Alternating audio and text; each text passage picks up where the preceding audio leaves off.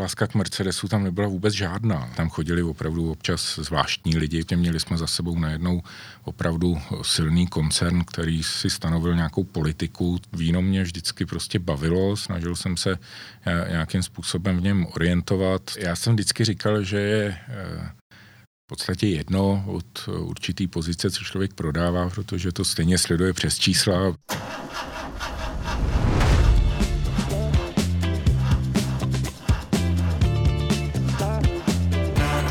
Krásný den všem našim eh, posluchačům i divákům. Je tady zase takový ten náš eh, tradiční podcast Autokultu, kdy máme eh, hosta. A tentokrát to je pro mě takový speciální, protože přišel můj kamarád Honza Bubeník. Ahoj Honzo. Ahoj Jakube. A já přemýšlím, jak bych ho představil. Pro mě je to taková, taková ikona českého autobiznisu, když to řeknu, protože Honza byl dlouhá léta spjat se značkou Mercedes, eh, možná vlastně od jejich začátků tady v České republice. Pak si chvilku, eh, na chvilku odběhnul k vínům, k tomu se taky dostaneme, aby se pak zase zpátky vrátil eh, vlastně k autům do Autopalas Spořilov.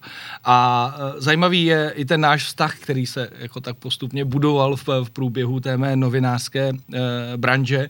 Ale Honzo, řekl jsem to dobře takhle? Určitě. Já jsem začínal kariéru sice u aut, ale víceméně jsem k autům nějak, nějak v té době netíhnul, ani jsem nehledal nic autama. Uh, byl, jsem, byl jsem zapálený do výpočetní techniky a vlastně jsem nastupoval sice k Mercedesu, ale tenkrát ještě teda k nechválně proslulým Helbigům a nastupoval jsem tam jako ajťák.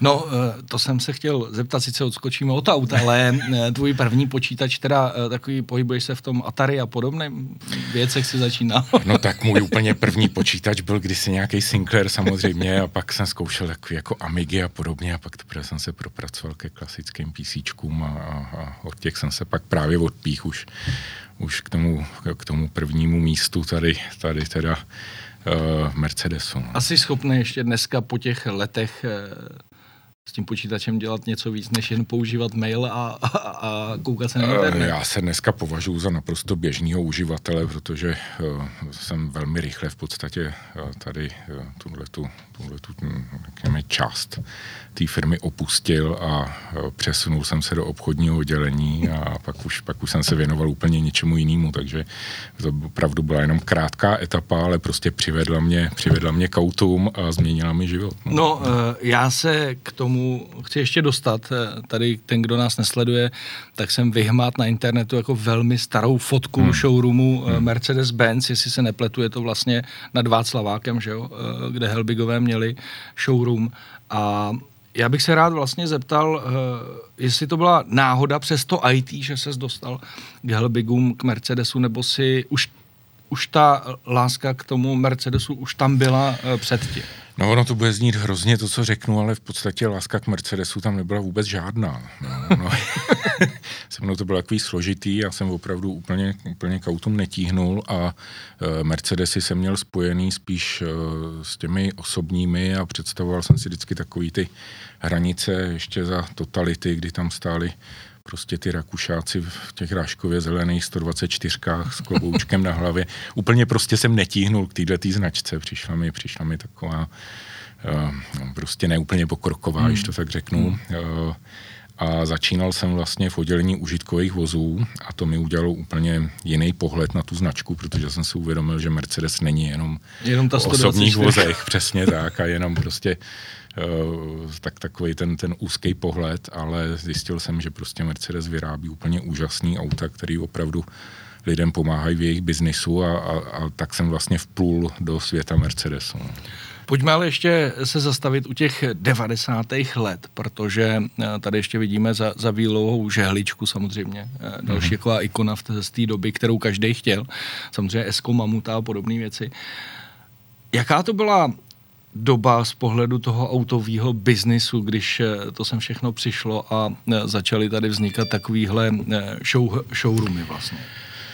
No tak já si vzpomínám spíš na takový ty dnešního pohledu už úsměvné historky, kdy tam chodili lidi si kupovat auta způsobem, že přinesli prostě dvě tašky plný peněz a, a naproti, kde jsme měli vlastně na importu účtárnu, tak se všichni seběhli a počítali se ty peníze.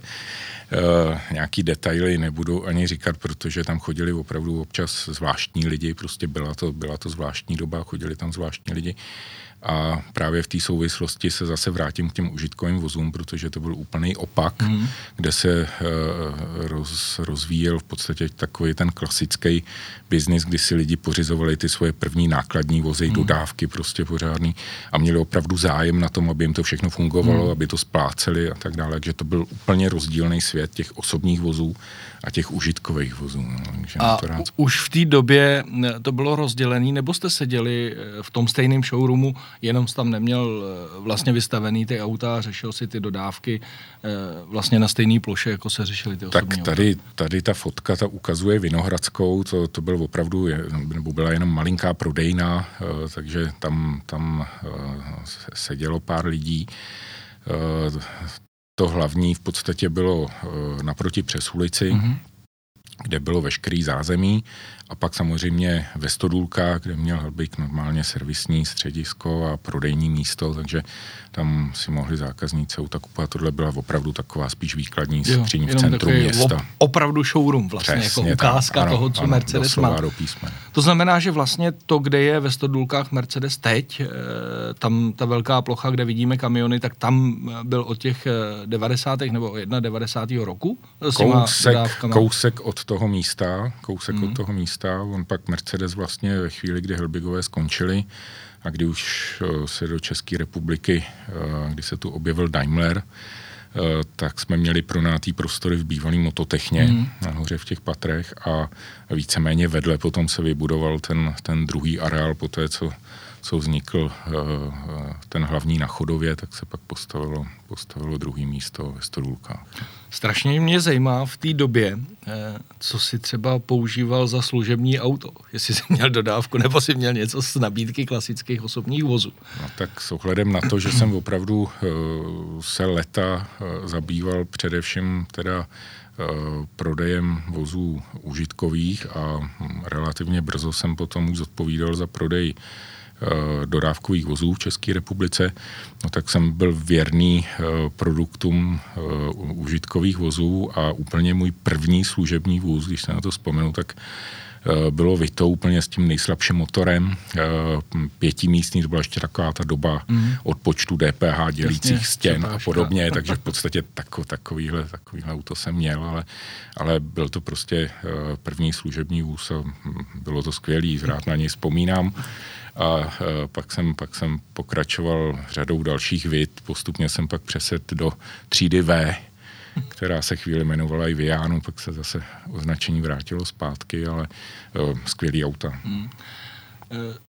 Ještě se zeptám na ten přechod od těch Helbigů do toho klasického konceptu importéra. Bylo to z pohledu toho, že se že se to tady ten trh tak navýšil, že automobilka eh, usoudila, že už by bylo dobrý tady mít importéra, nebo došlo k tomu, že Helbigové končili, tak se řešilo, kdo to po nich převezme a automobilka rozhodla, OK, eh, v Čechách to má potenciál, uděláme importérství. No rozhodně, rozhodně to byl, eh, byl ten, ten druhý důvod, mm-hmm. protože Helbigové tady opravdu neskončili úplně dobře. Určitě dobře víš, co všechno se tady dělo a zůstalo po nich i spousta dluhů na cle a podobně, takže eh, já si myslím, že to byl jediný eh, možný a reálný krok, jak na to mohl Daimler zareagovat, aby v podstatě zase vrátil nějaký jméno značce hmm. tady v České republice, což myslím, že se docela dobře povedlo a musím říct, že i ten přechod od Helbiga potom byl takový, že že my, co jsme, co jsme přešli a začali jsme dělat pro značku Mercedes už teda přímo pod Daimlerem, tak jsme na to byli náležitě hrdí a hmm. opravdu jsme dělali všechno pro to, aby, aby se velmi rychle změnil pohled na to, co Mercedes-Benz vlastně znamená. Hmm. No. V čem byl ten zásadní eh, rozdíl ve fungování toho Mercedesu pod Helbigama a e, pod tou automobilkou asi jako přišly už, už v té době přišly nějaký procesy, jakoby mezinárodní, západní, tak nebo toho, jaký byl ten toho zásadní bylo rozdíl? samozřejmě hrozně, hrozně moc, tak samozřejmě Uh, už, už jenom uh, samozřejmě ty možnosti objednávat vozy na sklad, ty finanční toky, prostě měli jsme za sebou najednou opravdu silný koncern, který si stanovil nějakou politiku, co tady na tom trhu chce dělat, uh, co chce prosazovat. Změnila se hodně i cenová politika hmm. tady speciálně právě v těch užitkových vozech, takže my jsme najednou začali být opravdu konkurenceschopní, nejenom, že jsme prodávali osobní vozy a lépe než předtím, ale především právě v oblasti těch užitkových vozů, právě díky tomu, o čemu jsem mluvil, od počty DPH, prostě krásně vybavený vlastně v té době dodávky mm. s pěknými motory, do toho krásná výbava, takže um, to byla taková ta éra, kdy si lidi hodně kupovali, speciálně pokud, pokud podnikali, mm tak si kupovali vozy, které používali jak teda pro tu práci, tak, tak uh, pak pro v rámci toho soukromého život. života. Tak a přitom, přitom se jim podařilo dočíst DPH, měli v tom autě vlastně výbavu, hmm. Uh, kterou uh, často neměli možnost si objednat v běžném osobním voze. Hmm. Takže, no, na, to, na to opravdu, na tohle období rád vzpomínám. No. Jak jsem říkal, já jsem si tady eh, připravil několik zajímavých eh, fotek, eh, třeba tady s Leošem Marešem. Ty si pak v tom importu po té docela dlouhé době v těch dodávkách přešel do těch osobních vozů. Hmm. Co bylo důvodem? Já jsem, já jsem v podstatě za prodej dodávek byl odpovědný zhruba 10 let a Eh, co bylo důvodem? No, jeden z těch asi hlavních důvodů byl to, že jsem opravdu zase hledal eh, nějakou novou možnost, eh, čím, čím se zase zabývat, protože přece jenom deset let je dlouhá doba, přiznám se, že jsem se rozlížel, rozlížel už, už delší dobu a tenkrát nějak prostě uvnitř společnosti nastala, nastala nějaká změna, která umožnila tohle, tu nabídku jsem dostal, abych, abych převzal vlastně prodej a marketing osobních vozů. Hmm České republice a mně to tenkrát přišlo jako dostatečná změna na to, abych zase, zase byl x let eh, spokojený a něco zase budoval a prostě úplně, úplně jiné možnosti. Eh, Mezitím se dozměnila i ta klientela u těch osobních vozů, takže poznal jsem díky tomu řadu skvělých lidí zase úplně z jiné oblasti a udělal jsem si spoustu nových kamarádů. Já tady mám ještě jednu takovou zajímavou fotku, možná trošku starší než tuhle, eh, co jsme viděli. Kdo nás nesleduje, jenom poslouchá, tak tady Honza byl eh, u představení 3D CLA, eh, kterou moderoval Leoš Mareš. No a pak taková zajímavá fotka Lucie Bílá, která byla dlouhou dobu ambasadorem značky Mercedes, tak Honza tady evidentně ještě o dost mladší předává, předává vlastně klíčky od Ečka, že jo, jestli se nepletu. Bylo to já, já myslím, že to bylo Cčko. Cčko, Lucka, jo. Lucka, jo, máš pravdu, Lucka ano. jezdila pravidelně, pravidelně Cčkama a myslím, že s nima byla opravdu velmi spokojená a byla to naše úžasná ambasadorka, rád na ní vzpomínám, prostě bezprostřední člověk, takže tohle byly vždycky takový pěkný chvilky v rámci toho, kdy se člověk eh, v podstatě utápil v číslech a, a neustále uh, se vyptával na, na něco, čím by zase pohnul, pohnul výsledky k lepšímu, tak tohle byly prostě úžasné chvilky a zpestření výborný. Takže uh, C a uh, vidím, že v té době jsem se ještě snažil holit. Mm-hmm. a musím říct, že mě zajímá totiž uh, jedna věc a to je, jak vlastně funguje, nebo fungoval ten korporát toho Mercedesu, protože já jsem nikdy v korporátu nedělal, nějak na to nejsem úplně stavěný, ale zajímá mě, je to standardní eh, třeba, že korporát přináší takový ten jako uh, růst člověka, že tam začne někde, jako ty si začal třeba u toho IT, ale vlastně se hmm. vypracoval potom hmm. až na ten prodej a marketing uh, osobních vozů. Je to standard? Tak já bych to rozdělil na dvě části. Jedno je samozřejmě to, co se tam člověk naučí. A hm, jsem opravdu velmi vděčný za to, co, jaký možnosti jsem tam měl, co jsem všechno zažil, co jsem se opravdu mohl naučit, ať už při té práci nebo naprosto cíleně, že, že, že mě koncern prostě umožnil se vzdělávat v některých oblastech, které jsem pak využil pro tu další práci. Takže to určitě naprosto skvělý a um, výborná škola do života, mm-hmm. to jednoznačně. Pak ta druhá věc je samozřejmě trošku vždycky i, i o štěstí, protože v rámci těch koncernů zase speciálně v mm, takových, řeknu, menších zemích, jako je Česká republika, tak, tak těch lidí není tolik a těch možností, jak se posouvat v rámci nějakého toho růstu, tak mm, vždycky prostě eh, ta, ta příležitost tam není a někdo, někdo čeká dlouho a někdo se třeba nedočká vůbec, to tak prostě je.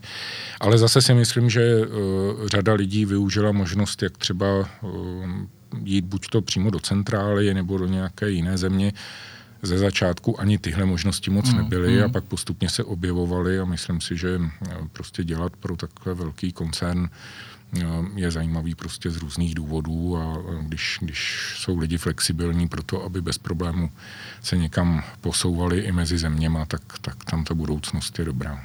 To jsem se chtěl vlastně se, zeptat a ty jsi mi tu otázku sebral trošičku. Může člověk z České republiky, ať už šéf nebo jakýkoliv, na jakýkoliv pozici, se opravdu dostat do, centra, do centrály, do um, Stuttgartu?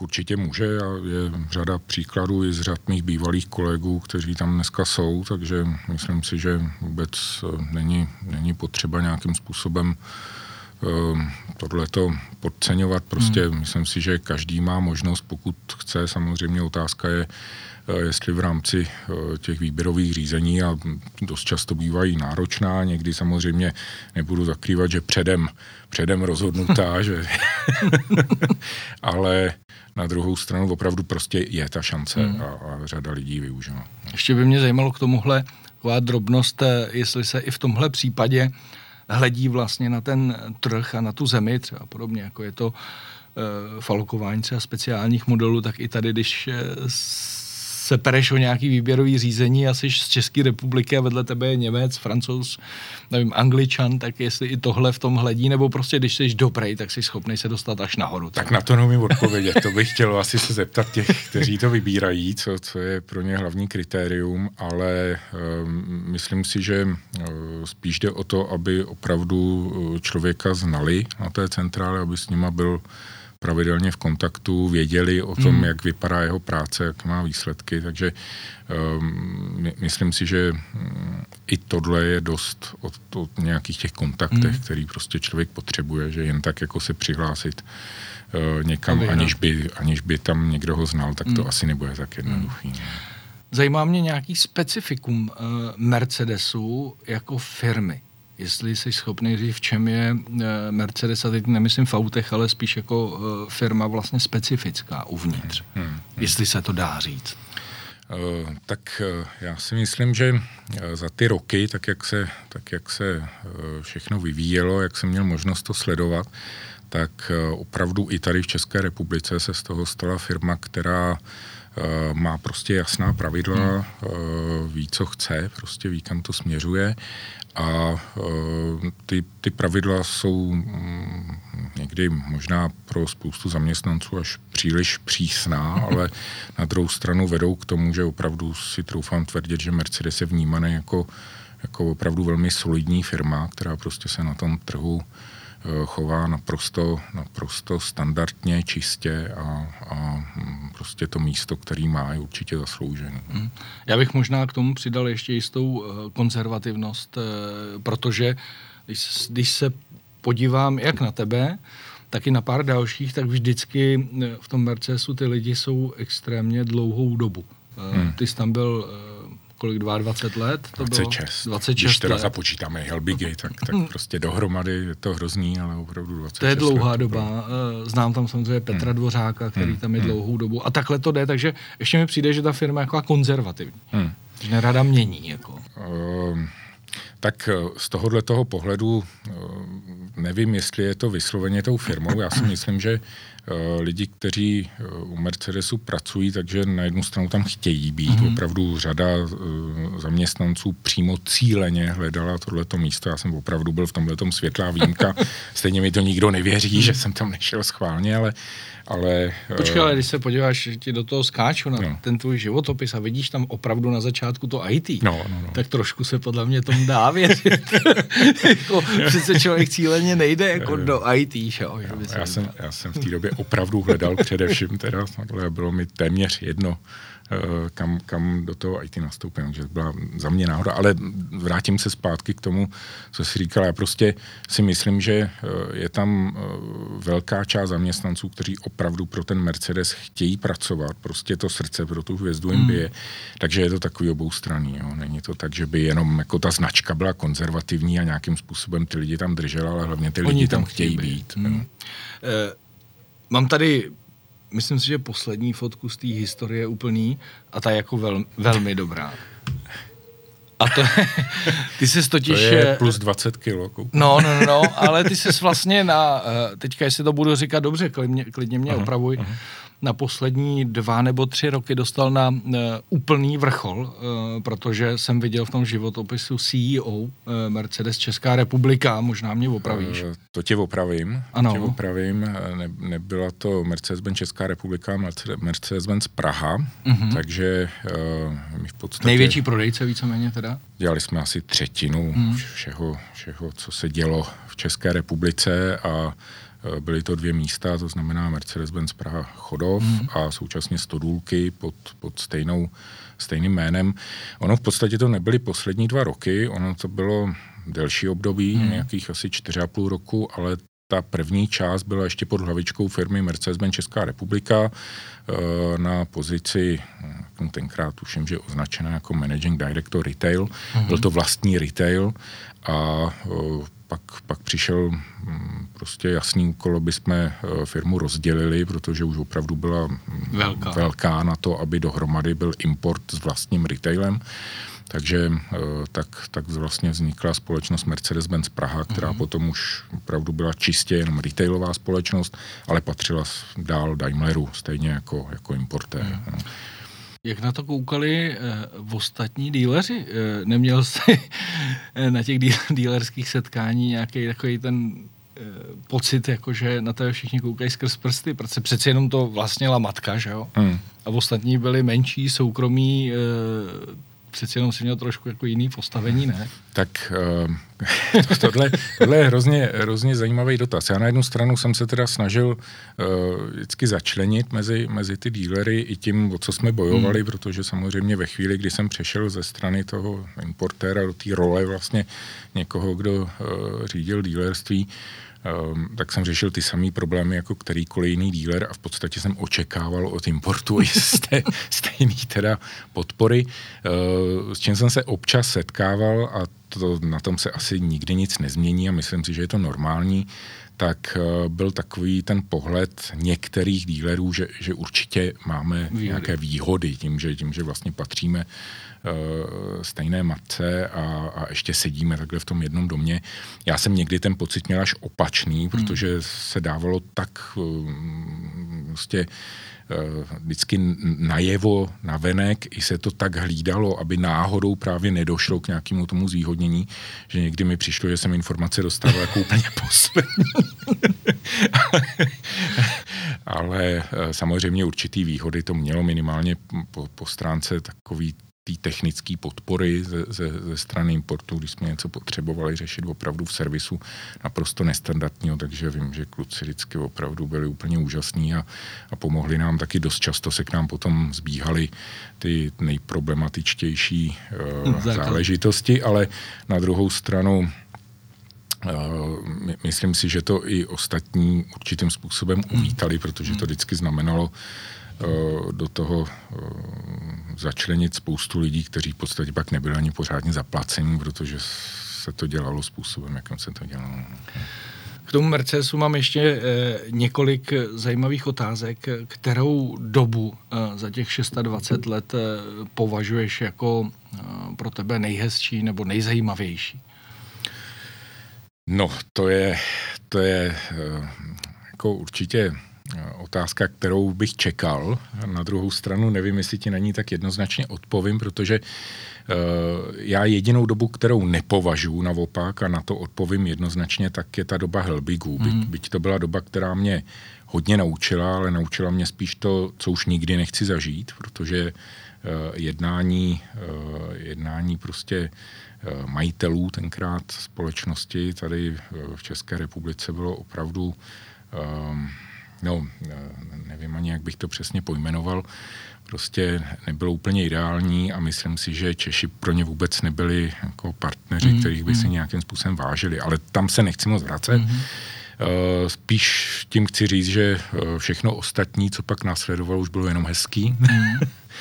a, a um, myslím si, že všechny nás hrozně povzbudilo právě to, když jsme viděli, že Daimler má zájem tady budovat na tom, co se stalo, hmm. v podstatě stavět a snažit se o změnu k lepšímu, takže opravdu to byla taková ta doba toho, kdy se nám velmi dařilo, kdy prostě eh, přišel tenkrát eh, po té jedničce Sprinter hmm. novej, všichni ho chtěli samozřejmě, pak se objevilo Vito, takže opravdu ta firma velmi rychle rostla, měla výborný, výborný výsledky, takže eh, my jsme opravdu tenkrát měli pocit, že, že prostě můžeme cokoliv, že, že ať, ať, ať na cokoliv, tak se nám prostě daří.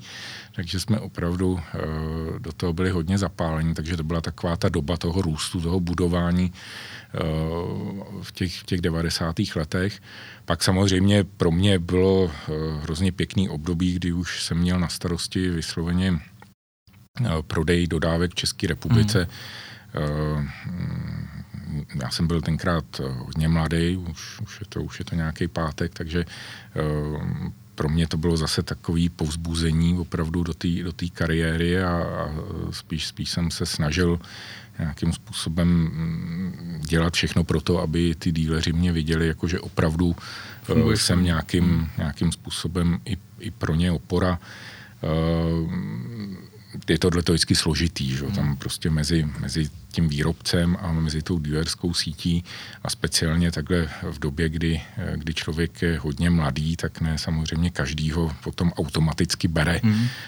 jako nějakou autoritu a tak, ale ten, ten, ten vztah prostě jsme si vybudovali pěkný a pak už se na to jenom navázalo mm. přes ty osobní vozy a prostě já jsem za tuhle tu část života u hmm. Mercedesu opravdu, když se ohlídnu zpátky, hrozně vděčný, protože mi hrozně přinesl. Dobře, určuju podle tvý mimiky eh, ten přechod od Helbigu pod importéra a ten rozkvět. To bylo vidět, že tam tě to bavilo strašně moc. Eh, další jako podobná otázka, eh, tak se týká aut, protože ty jsi zažil Eh, vlastně neuvěřitelnou dobu, eh, kdy si začal tady u Mercedesu v těch eh, na začátku 90. let. Samozřejmě auta si zažil i předtím. Myslím si, že společně asi máme to štěstí, kdy jsme zažili ten největší rozkvět vůbec automobilů a automobilového průmyslu. Zase, kterou dobu ty považuješ jako pro tebe z pohledu aut, teď myslím třeba osobních, za tu nejlepší? Hmm. No, já už jsem tady uh, nějakým způsobem se dotknul toho, uh, že to byla taková ta doba, kdy přišel prostě Sprinter a kdy mm, přišlo mm. Vito.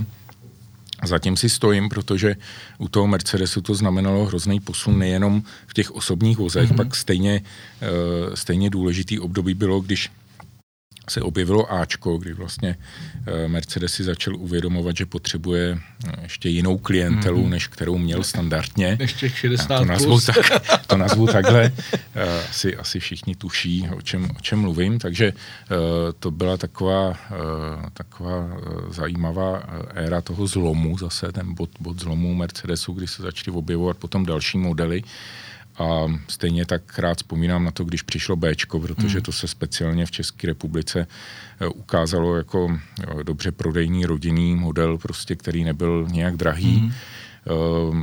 Splňoval očekávání běžné rodiny v České republice a spíš v té době jsme řešili takový to téma, jak se lidi dívají obecně na, na Mercedes. Na Mercedes. Hmm. Asi si vzpomene, že jsme tenkrát rozjížděli nějakou image kampaň, která nebyla úplně levná, ale myslím si, že přinesla svoje ovoce. Zavedli jsme tenkrát i vlastně servis v ceně vozu eh, na určitý počet kilometrů a, a let, eh, po který vlastně mohli zákazníci automaticky využívat výrobcem předepsané prohlídky. Dokonce, když ti do toho skočím, si pamatuju, byla taky akce, myslím si, že i do, dobře zafungovala, mm-hmm.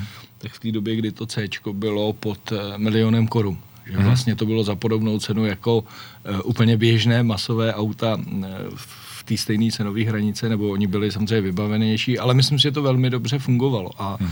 do, dneska si, do dneška si pamatuju spoustu žen, který nemůžou na Bčko zapomenout. Hmm. No, je, je to tak, já mm, řeknu, i moje žena tenkrát eh, tím jezdila velmi ráda myslím si, že doteď na to vzpomínám, měla možnost si vyzkoušet různý vozy a vždycky potom jsme se dostali k tomu, že Bčko hm. vlastně je úplně ideální auto. A dokonce i Ačko, Bčko dneska pořád uh, provozovaný auta, Mm-hmm. Náš bývalý kolega Kuba Urban sám do teďka má Ačko, takže to byla ta doba, kdy ty auta jako fungovaly mm. velmi dobře a ty lidi je měli rádi a do dneska, do dneška s nima fungují.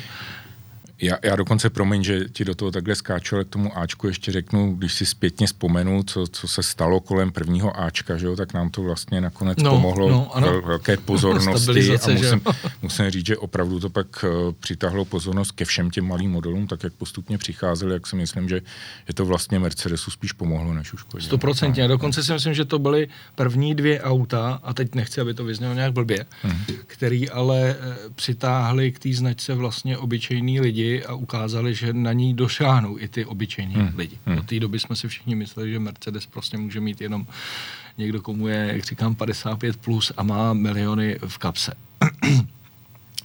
Pak eh, poslední otázka k Mercedesu, hmm. pak už půjdeme hmm. dál, hmm. možná poslední vlastně dvě. Eh, v čem tkví specifikum eh, těch aut, protože já jsem teďka zažil takovou neuvěřitelnou věc, eh, spojenou teda s ženama. Jsme dělali nějaké školení, kde byli různí konkurenti, stali tam myslím, že čtyři nebo pět aut a ženy neustále, když přišla skupinka, tam byly nějaké ženy a já jsem řekl, běžte se podívat na ty auta, tak normálně, eh, doslova řeknu, že letěli k Mercedesu. Dokonce byli schopni porážet ty chlapy, kteří tam šli mm. taky. Mm a skočili do toho. A bylo to jako neustále, eh, po každý, když přišla každá skupinka. V čem tkví eh, specifikum jakoby Mercedesu? A teď nemyslím jenom na ženy, ale celkově, co bys vypích jako jednu věc, proč vlastně lidi do něj jdou a proč ho mají rádi? Tak já si myslím, že už jenom prostě ta značka, která je natolik známá, nemyslím si, že je potřeba dělat, a to jsem taky v rámci své kariéry několikrát, několikrát řešil, že, že eh, prostě nepotřebuješ dělat eh, reklamu Mercedesu. Mercedes hmm. prostě každý zná, takže takový ty představy o tom, že eh, je potřeba dělat marketing na značku, hmm. tak ehm, si myslím, že jsou trošku lichý, hmm. speciálně v zemích, kde už ten Mercedes je nějakým způsobem opravdu dlouho uh, historicky ukotvený. A to v České republice bylo, protože když si vezmu jenom za první republiky, kdy se Mercedesu hmm. neříkalo Mercedes, ale Mercedeska, hmm. to je ještě taky docela jako zajímavý téma. Že jo? A myslím si, že tak to mělo zůstat, prostě, protože prostě, ta, ta, ta žena v tom prostě mm, je, je, je určitě správně. A, ale dobře, Mercedes, dneska, dneska je to Mercedes. A měli jsme i řadu eh, v podstatě partnerů eh, marketingových, eh, kteří naopak chtěli tu značku jenom proto, aby je mm. to nějakým způsobem podpořilo. Takže dost často to byla spolupráce, do které my jsme v podstatě ani nemuseli nic hmm. vkládat. Jo. Takže já si myslím, že eh, je to fakt, prostě ta, ta, ta značka láká už sama o sobě. Hmm. Prostě je to ikona tak, jako někdo sahne do ledničky pro Coca-Colu, protože prostě je to, je to, je to Coca-Cola, tak prostě Mercedes je Mercedes a asi se na tom jen tak něco něco nezmění. Pak bychom mohli mluvit samozřejmě o různých dalších jo, věcech, jo. prostě úžasných. Jo. Hmm. Myslím si, že eh, prostě eh, jsou značky, které opravdu si zakládají na tom, že jsou technologicky napřed. Hmm. A já si troufám tvrdit, že v tomhle Mercedes je opravdu na, na špičce, že to, mm. že to prostě mm. umí, že do toho investuje spousta peněz, takže uh, tohle to se mi vždycky líbilo a jsou pak vozy prostě, uh, které, a to doufám, že mi potvrdí, že je to i teď s tím posledním modelem, že prostě když si sedneš u Mercedesu do SK, tak, tak to je prostě svět sám pro sebe úplně hmm. někde jinde a, a e, těžko, těžko se hledá něco srovnatelného. Potvrzuju, já, tam, já SK speciálně říkám král a teď jsem si měl možnost vyzkoušet poslední generaci, říkal jsem král žije dál, takže e, to všechno platí. Já mám ještě Mercedes spojený e, vlastně s nastavováním takových těch eh, technologických standardů, protože se koukáš zpětně. Ale mně se na něm líbí, že to nikde nehlásá strašně hmm. hlasitě do světa. Že to má jako samozřejmost, airbagy a další různé věci, hmm. tempomaty a podobné věci, jako si našel už v těch autech a dost často to byla uh, značka, která to zaváděla jako první. Tak to je taková jako věc. A možná úplně teda finální uh, otázka, to mě vždycky zajímá, jak vlastně na tu Českou republiku a na tu práci tady v České republice kouká ta matka. Já jako chápu, že, že to vlastnil eh, nebo vlastní Daimler, ale spíš by mě zajímá, eh, zajímá kam staví tu Českou republiku. Přeci jenom kolem nás jsou i větší trhy, jako je Polsko, že? tak dále, tak dále. Hmm. Ale jestli máme nějakou zajímavou pozici v té centrále, třeba něčím, že se tady něčeho hodně prodává, nebo že se dobře prodává, hmm. tak dále. Hmm. Tak uh, určitě ano. Já samozřejmě teď neumím hodnotit, co se, co se tam děje dneska, nebo Jasně. za ty poslední tři roky zhruba, co, co tam nejsem, ale uh, Česká republika vždycky měla určitý uh, řeknu, výjimečný postavení v tom, že se tady dobře prodávaly uh, hodně vybavené vozy. To bych řekl, že opravdu v tomhle tom jsme výjimeční byli. I se dobře prodávalo třeba příslušenství mm, k těm hmm, vozům mm. dobře, opravdu jsme vyčnívali i tady v tom. Uh, prodávali se silný motory a uh, víceméně se velmi rychle rozšířila tady ta, ta, ta, ta část vlastně klientely, která začala kupovat AMG vozy. Mm a troufám si tvrdit, že i v této oblasti je Česká republika opravdu hodně silná.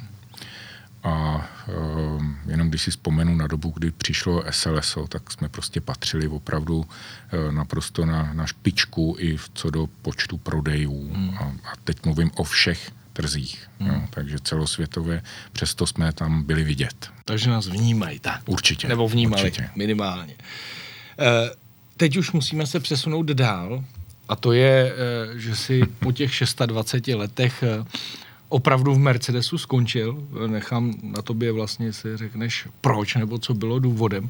A přesunul se k další zajímavé komoditě, aspoň pro mě, asi i pro tebe, a to je víno. To mi, to mi vysvětli. Hmm. Z aut do vína. Uh, no, uh, proč, proč jsem skončil? Já, já jsem potřeboval prostě nějakou zásadní, zásadní změnu. Potřeboval jsem trošku změnu v rámci mýho životního stylu. Nemyslím, že jsem žil úplně zdravě. Je pravda, že jsem se věnoval prostě Mercedesu úplně naplno a žil jsem jim ve dne v noci, když to hmm. tak řeknu, doslova do písmene. Uh, takže po těch 26 letech si myslím, že hm, to byla správná volba. Eh, do vína, do vína proto, protože víno mě vždycky prostě bavilo, snažil jsem se eh, nějakým způsobem v něm orientovat, což ty tři roky, kdy, kdy jsem se mu věnoval intenzivněji, tak si myslím, že, že jsem snad ještě posunul trošku dál, že, že teda můžu říct, že se, že se ve vínu eh, dneska vyznám docela slušně. A prostě jsem si řekl, že hm, pokud to může být můj koníček, takže se tomu můžu i věnovat. Eh, využil jsem samozřejmě spousty kontaktů za těch 26 let předtím, takže eh, dneska řada eh, firm, které dřív kupovali Mercedesy, tak si dneska určitě ty Mercedesy kupují dál, ale k tomu si kupují ještě třeba pro klienty na Vánoce vína z Wine Store, takže, ale, takže tak. Řekni mi, najdeš tam nějakou uh, podobnost, uh, co se týče třeba toho obchodu mezi autama a vínem? Je to v něčem podobný? Nebo si skočil do úplně nový branže, která pro tebe byla téměř nepoznaná? No, já jsem vždycky říkal, že je podstatě jedno od určitý pozice, co člověk prodává, protože to stejně sleduje přes čísla a prostě nějakým způsobem se snaží tímhle způsobem. Ale tak samozřejmě, že rozdíl byl uh, velký, protože jsem šel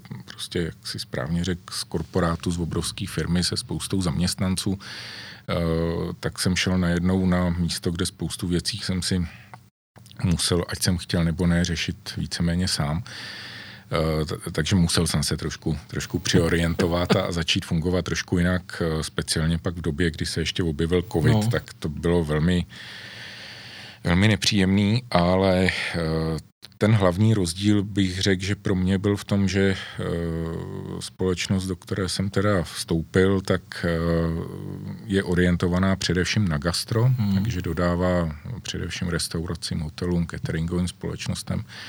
A uh, v této oblasti já opravdu žádné zkušenosti neměl a uh, myslím si, že uh, žádný valný zkušenosti nemám doteď. Takže z tohoto pohledu určitě naprosto něco jiného. Hmm novýho, ale přesně to se potom projevilo i v rámci teda, jak jsem říkal, toho covidu, protože tuhle oblast to zasáhlo hmm. hodně, hmm. takže se to projevilo i u nás.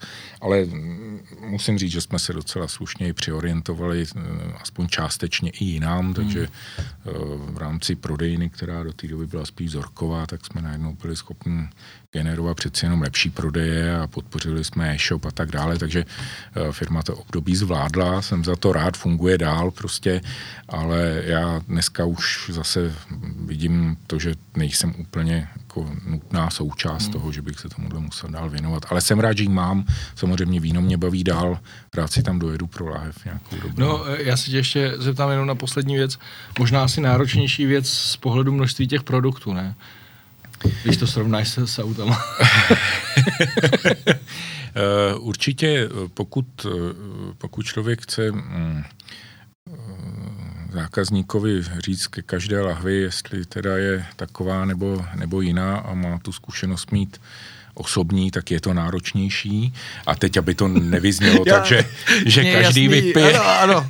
Teď přesně tak. to tak eh, napadlo, že člověk musí to, je to náročný, musím to hodně vypít. Je, je to náročný, musí, musí toho člověk hodně ochutnat, ale to neznamená vypít, takže já jsem se naučil, byť mi to ze začátku eh, bylo Nešlo. líto, ale, ale naučil jsem se prostě uh, opravdu uh, vína ochutnávat takovým způsobem, abych zase po x vzorcích mohl bez problémů sednout do auta odjet a věnovat se zase normálnímu pracovnímu hmm. dění během toho dne. Hmm. Takže, ale říkám, ze začátku mi to bylo líto. No.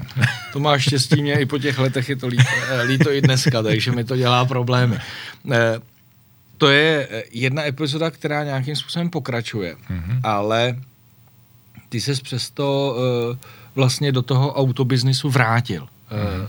A teď by mě zajímalo, jestli ti opravdu scházel ten uh, autový biznis, uh, ten svrkot uh, vlastně firmy, kde se pohybují auta, nebo co v tom, co v tom vlastně, co tě motivovalo jít zpátky do toho autobiznisu. A trošku jako do jiného, že jo? Hmm. To, to, to rozebereme. Já, já, já, možná, já možná ještě teda uh, řeknu k těm vínům, že uh, ty vína samozřejmě uh, mě umožnili trošku uh, sklidnit, trošku si tu hlavu vyčistit od uh, toho stresu 24 hodin denně.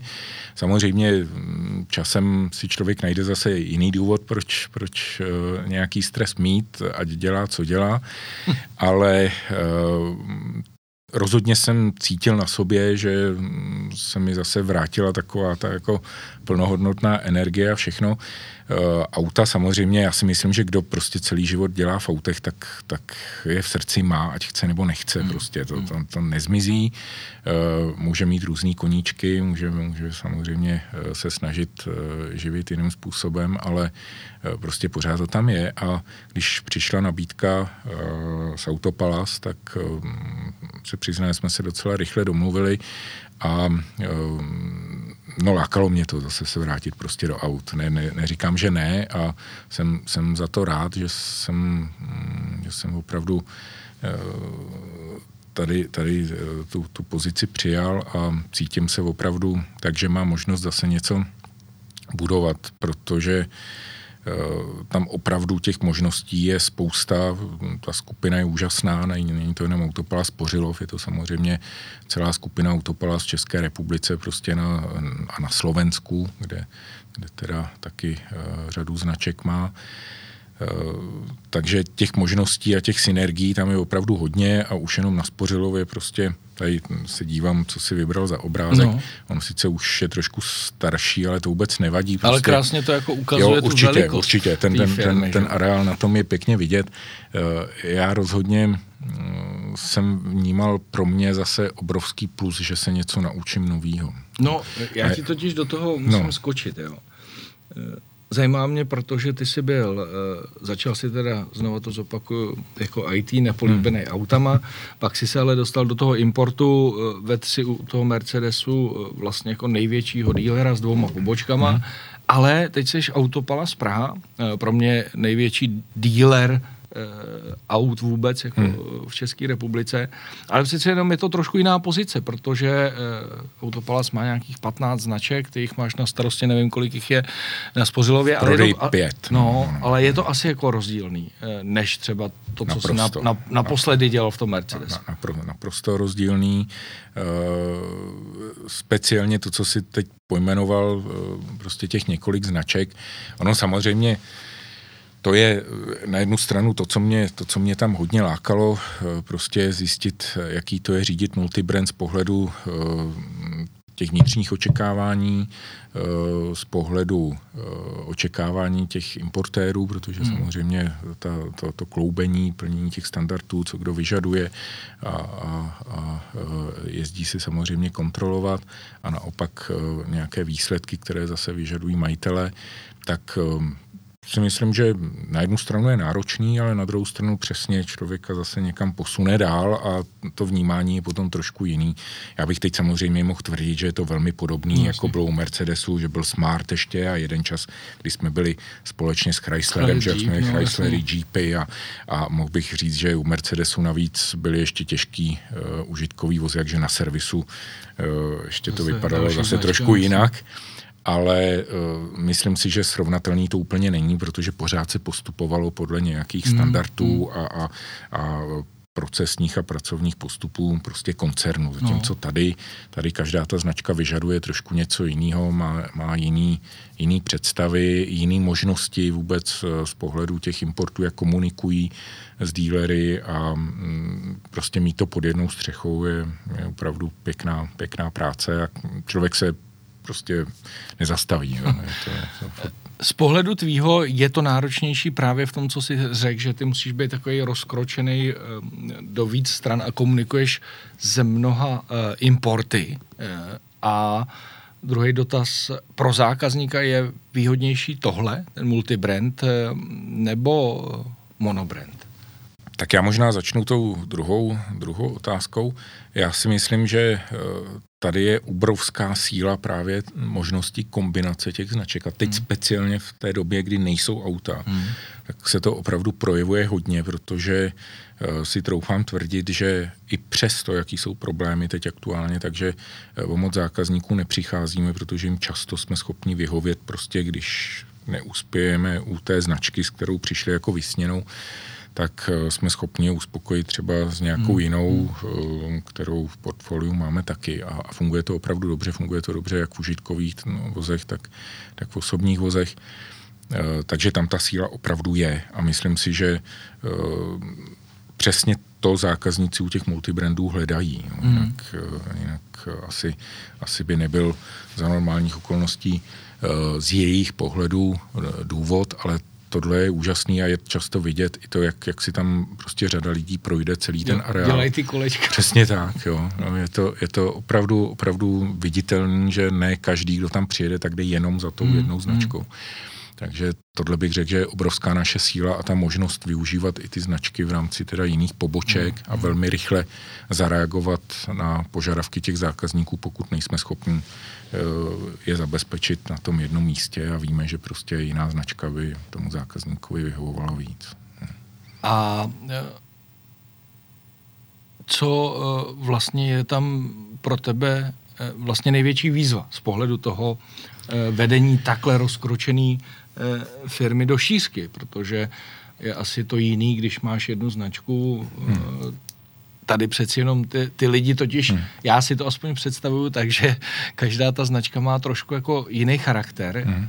Věřím tomu, že i ty lidi, kteří hmm. tam pracují, mají trošku jiný pohled na svět a já bych se asi zbláznil mít tohle nějak združovat do jedné eh, rodiny asi musí být náročné. Vidíš to úplně správně. Tohle to je uh, asi největší téma, který od začátku vidím a opravdu, když jsi to nazval výzvou, já sice uh, to, to slovo samo o sobě moc rád nemám, je to takový až, až na můj vkus dneska zprofanovaný slovo, ale zůstane mu něj klidně, protože opravdu jsem to tak vnímal.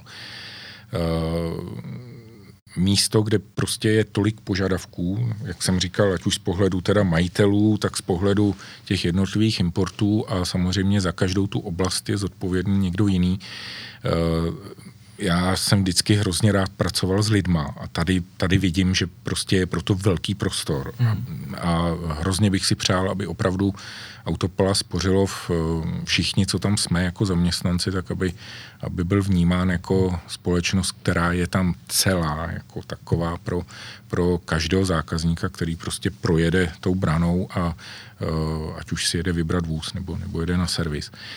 A uh, opravdu tohleto od první minuty je takový hlavní cíl, který si nesu v hlavě. Chci, aby opravdu jsme tam byli vnímaný jako jedna rodina, která se vychází vstříc i mezi těma značkama i mezi prodejem a servisem, kde ta řevnivost je vždycky, prostě neznám jedinou automobilovou společnost, kde prostě by samozřejmě eh, ne, nebyl trošku takový ten, ale zdravý, zdravý, zdravý no. boj mezi, mezi prodejem a servisem, protože každý samozřejmě chce odvést co nejlepší práci a má potřebu trošku tak jako ukázat, ukázat na někoho, když něco nevyjde, kdo za to může.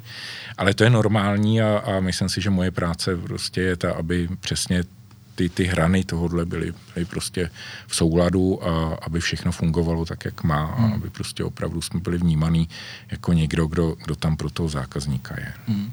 Pojďme trošku uh, se dívat i možná do, do budoucna. Já furt jsem přemýšlel vždycky, když jsem do uh, autopaláse přišel, jestli uh, by vlastně do budoucna nebylo lepší, aby to byl autopalac. Já teda tomu říkám autopalác, ono to tak jako odpovídá tomu, než jako ty jednotlivý eh, jakoby brandy. Mně přijde, hmm. mně by přišlo zajímavější přijít vlastně do místnosti, kde máš ty značky jako v jednom prostoru vlastně, hmm. třeba budeš mít, já nevím, řeknu, SUVčka od, pět, hmm. od pěti značek, eh, kombíky od pěti hmm. značek. Hmm a že si vlastně tam na jednom místě to vybereš a že nemusíš jako chodit jedna značka, Volvo, Opel, hmm. a že by to vlastně celý mohlo být autopalác. Hmm. A přijďte hmm. si k nám vybrat hmm. auto. Hmm. Myslíš, že tohle je reálný, nebo prostě ty importy budou neustále držet ten svůj směr a nebudou chtít nikdy propojovat?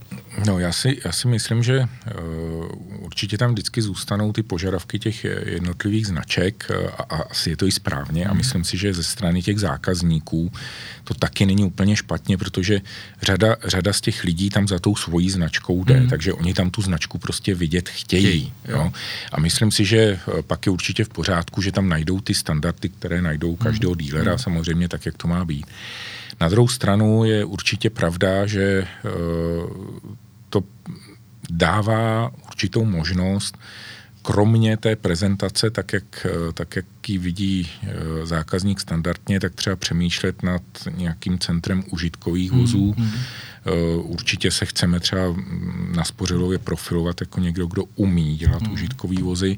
A v tuhle chvíli tam máme Ford, máme tam Opel, prostě opravdu máme, máme šanci uh, zákazníkovi nabídnout, nabídnout hodně a, a zrovna značky, které na tom trhu jsou dobře etablované v těch užitkových vozech.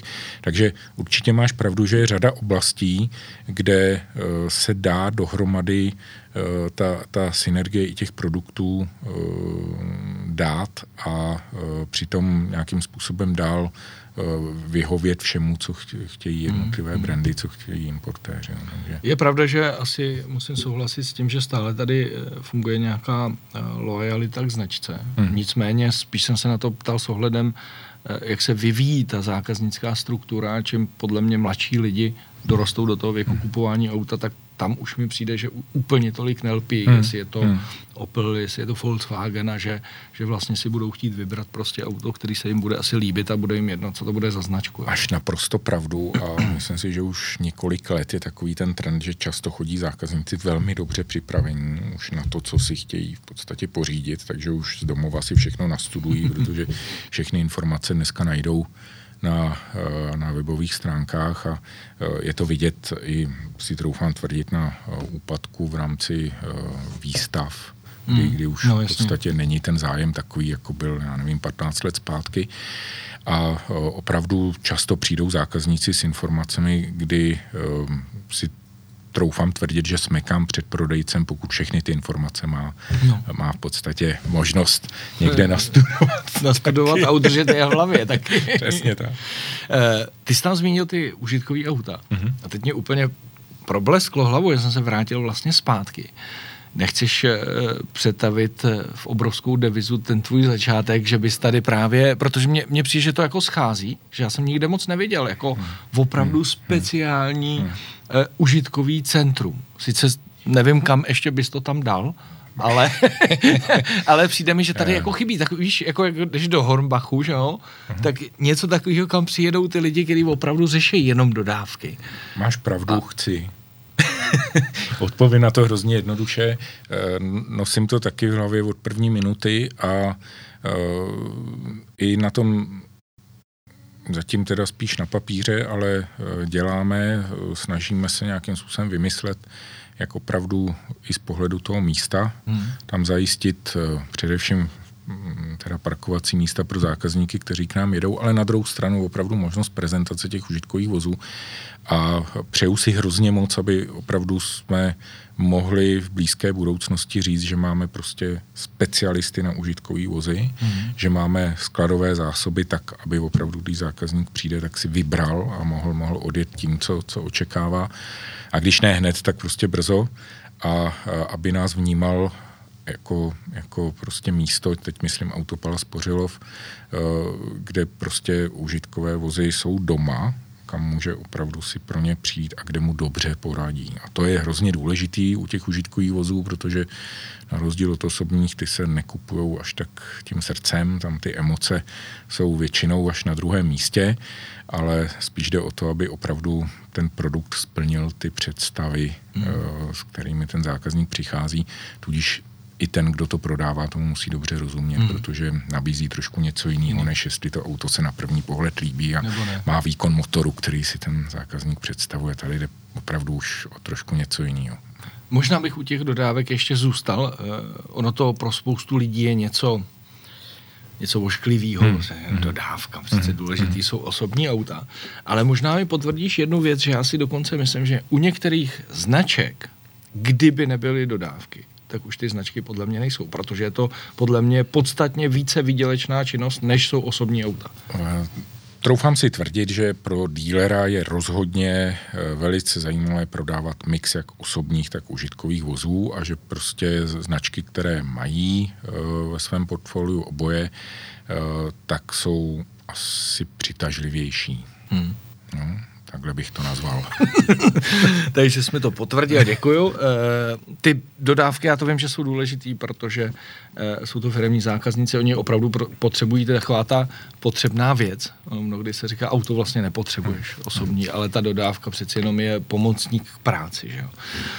Honzo, e, mě by zajímal teďka nejpalčivější problém. Já asi vím, co, co odpovíš, jo? ale mě fascinuje, že jsme se v 21. století po těch x letech, řeknu, po 30 hmm. letech, co se tady začaly prodávat auta a vůbec eh, ten automobilový svět se zbláznil v tom, že eh, taktika just in time, just in time nás dostala do toho, že eh, možná nebudeme mít auta.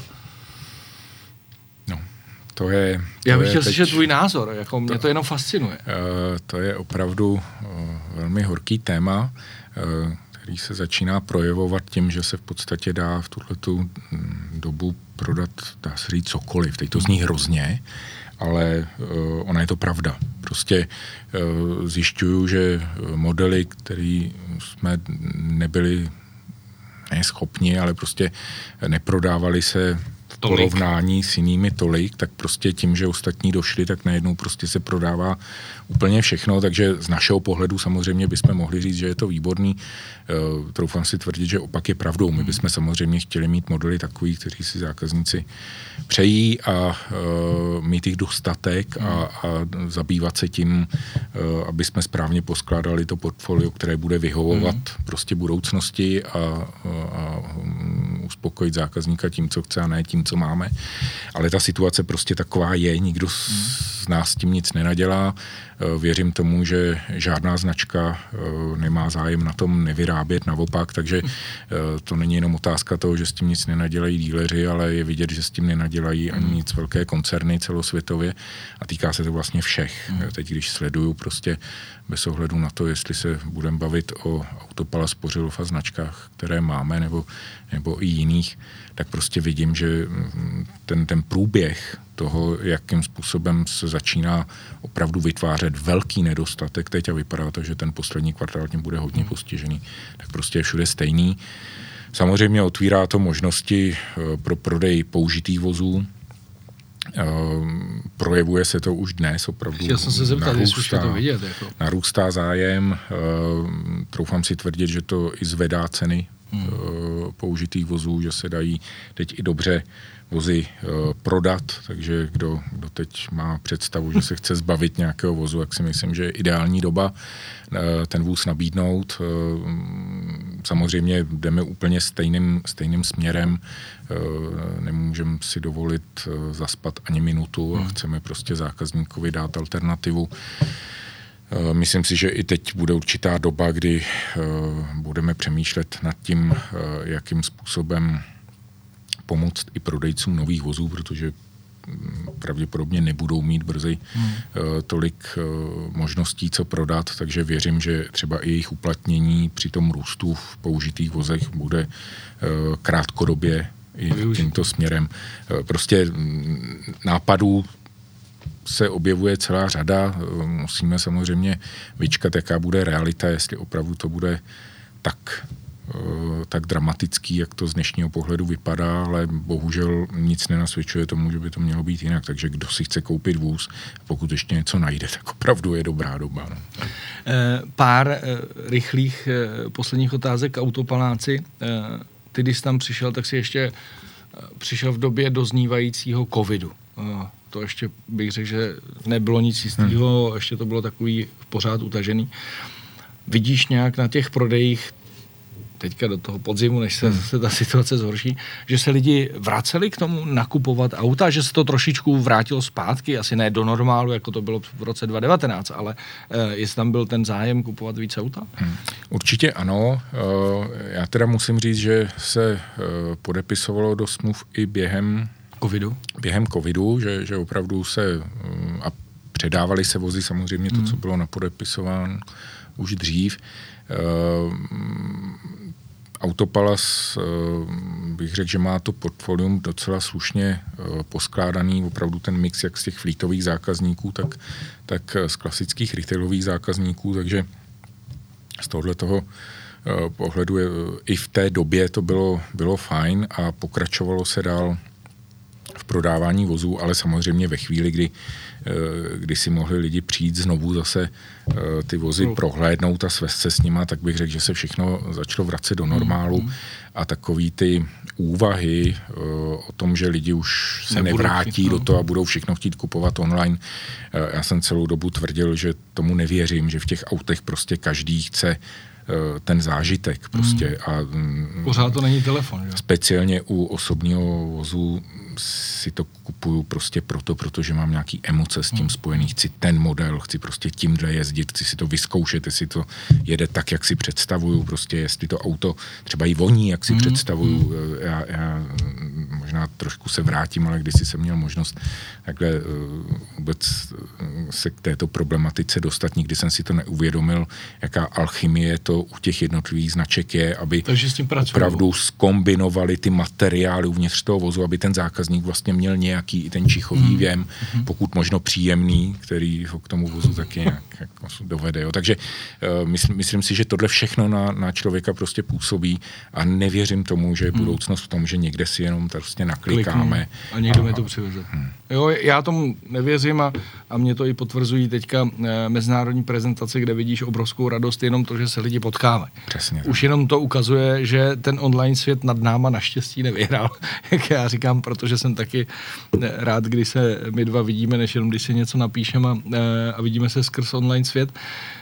Když odmyslím eh, v tom autopaláci Škodovku na tom Spořilově, mm-hmm. která z těch značek je dneska nejúspěšnější? nejprodávanější, možná dá se říct. Uh, tak to je, to je otázka, kterou mm, teď musím zpracovat trošku z pohledu množství, když mm-hmm. teda říkáš Beškodovky, tak určitě bych jmenoval určitě, no, hned Ford, hned bych řekl, prostě mm-hmm. je to Ford mm-hmm. a, a i na Spořilově Ford je prostě značka, Úspěšný. která je leta, mm-hmm. leta zabydlená, takže um, ta, ta odpověď je určitě takhle správná. Nicméně uh, úplně stejně mě napadla Mazda, která mm. taky je shodou okolností na Spořilově dlouho, ale uh, je, to, uh, je to značka, která má velmi zajímavou klientelu.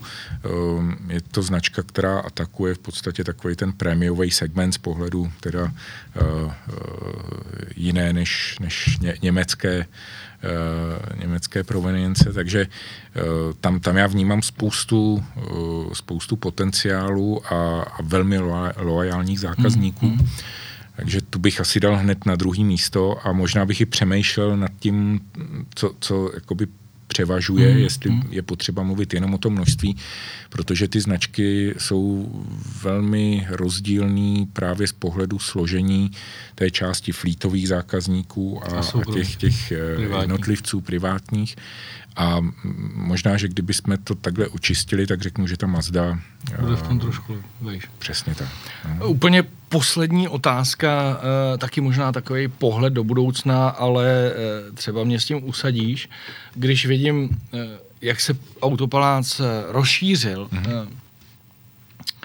protože má dneska nějakých 15 asi mm, značek celkově, mm Nechybí tam, když se podívám na ten průřez, eh, nějaká ta eh, ještě značka nahoře, aby vlastně to zasáhlo úplně celý ten rozsah toho. Já vím, že někde eh, na Slovensku má BMW, že jo? Tady v Čechách nevím, jestli Bavorák tam je, ale myslím si, že ne. Ne, ne, ne. No.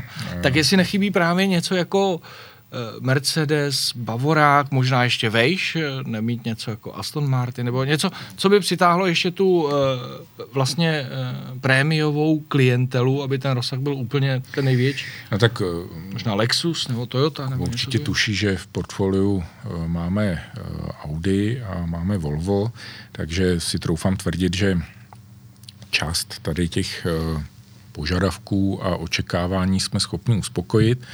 Eh, na druhou stranu mm, na tom rozšiřování a na počtu těch značek je vidět, že Autopala se nebrání v podstatě eh, rozšiřování ani do budoucna. Samozřejmě záleží na tom, jak se nám bude dál eh, dál dýchat, jak se nám povede prostě a jaké možnosti to bude skýtat. Ale řeknu obecně, že mm, naše touha potom dál růst je určitě velká. Takže um, i z pohledu uh, nějakých, nějakých značek, které třeba dnes pokrýváme z pohledu náhradních dílů, tam, hmm. tam v podstatě mm, dodáváme dodáváme uh, náhradní díly víceméně pro všechny značky, které dneska na trhu jsou. Hmm. Tak nikde není, nikde není nic jako vyloučeno a řekl bych, že nikde nestojí nějaká bariéra, za kterou nechceme jít. Hmm. Uh, jenom na Spořilově, kromě toho, co prodáváme, tak servisujeme řadu ještě dalších značek. Hmm. Ty, ty možnosti bych řekl, že jsou opravdu velký. jsou i v České republice hmm. velký a na tom trhu se vždycky něco nového děje, takže co přinese budoucnost, to uvidíme. A úplně možná poslední otázka na tebe eh, osobní, jak ty se eh, srovnáváš eh, s nástupem elektromobility. Přeci jenom nejsme úplně nejmladší. Zažili jsme zajímavou éru těch eh, automobilů, automobilového průmyslu. Eh, co ty a elektromobilita? tak já jsem se nikdy netajil tím, že mě to úplně štěstím nenaplňuje, mám prostě na to nějaký osobní pohled. Na druhou stranu chápu, že eh, prostě eh, společnost se obecně mění a nastupují nové trendy víceméně ve všem a myslím si, že je zbytečné se zase některým úplně bránit. Myslím si, že na trhu dneska řada už opravdu úžasných vozů, které prostě jezdí na, na elektriku, ale Eh, ta, ta budoucnost mě hrozně v tomhle tom zajímá, protože hmm. pořád ještě nejsem prostě skálo pevně přesvědčený o tom, že je to prostě ta správná cesta a uh, i z pohledu mm, nějakého mm, energetického zajištění e, provozu vozů, e, pokud by měly být opravdu výhradně na, na tento pohon, tak si to nedovedu hmm. já představit, ale možná, že mm, jenom nevidím prostě to, co bych vidět měl a že opravdu máme Eh, máme politiky hm, s jasnými vizemi, hmm. jak to zajistí. Já si to nedovedu představit, ale eh, budu se těšit na to, co přijde. To. Máme asi společný názor, tímto můžeme zakončit. Eh, Honzo, já ti děkuji, že jsi dorazil k nám do studia, že jsme si mohli takhle příjemně popovídat a doufám, že i tebe to tady u nás bavilo. Já taky děkuju. Já jsem rád, že uh, jsme takovýmhle způsobem opravdu popovídali, protože si ze mě vytah teď tak jako o tom přemýšlím spoustu informací, na které jsem třeba už trošku i pozapomněl, nebo jsem se už tomu tak, tak nevěnoval. Takže děkuju za nějakým způsobem schrnutí mých posledních zhruba 30 let. Jsem Rád jsem tě viděl. Ještě přemýšlel, Honře, jestli si pamatuješ, jak dlouho se známe my, tam jako eh, přemýšlím, kdy jsme se začali potkávat, ale už to nějaká řádka let bude asi taky. No, o tom nepochybuji, neumím to přesně pojmenovat, ale muselo to být období, kdy jsem ještě uh, měl na starosti dodávky. No. Takže mm, to, když jenom tak spočítám zpátky, no tak to musí být hodně přes 20 let. No, je Určitě. krása, no. Eh, že to takhle furt pokračuje. Tak krásný závěr. Já děkuji vám všem za to, že nás sledujete a e, posloucháte a pokud se vám e, ty naše podcasty líbí, tak nás e, sdílejte. Mějte se krásně a zase příští týden na viděnou a naslyšenou.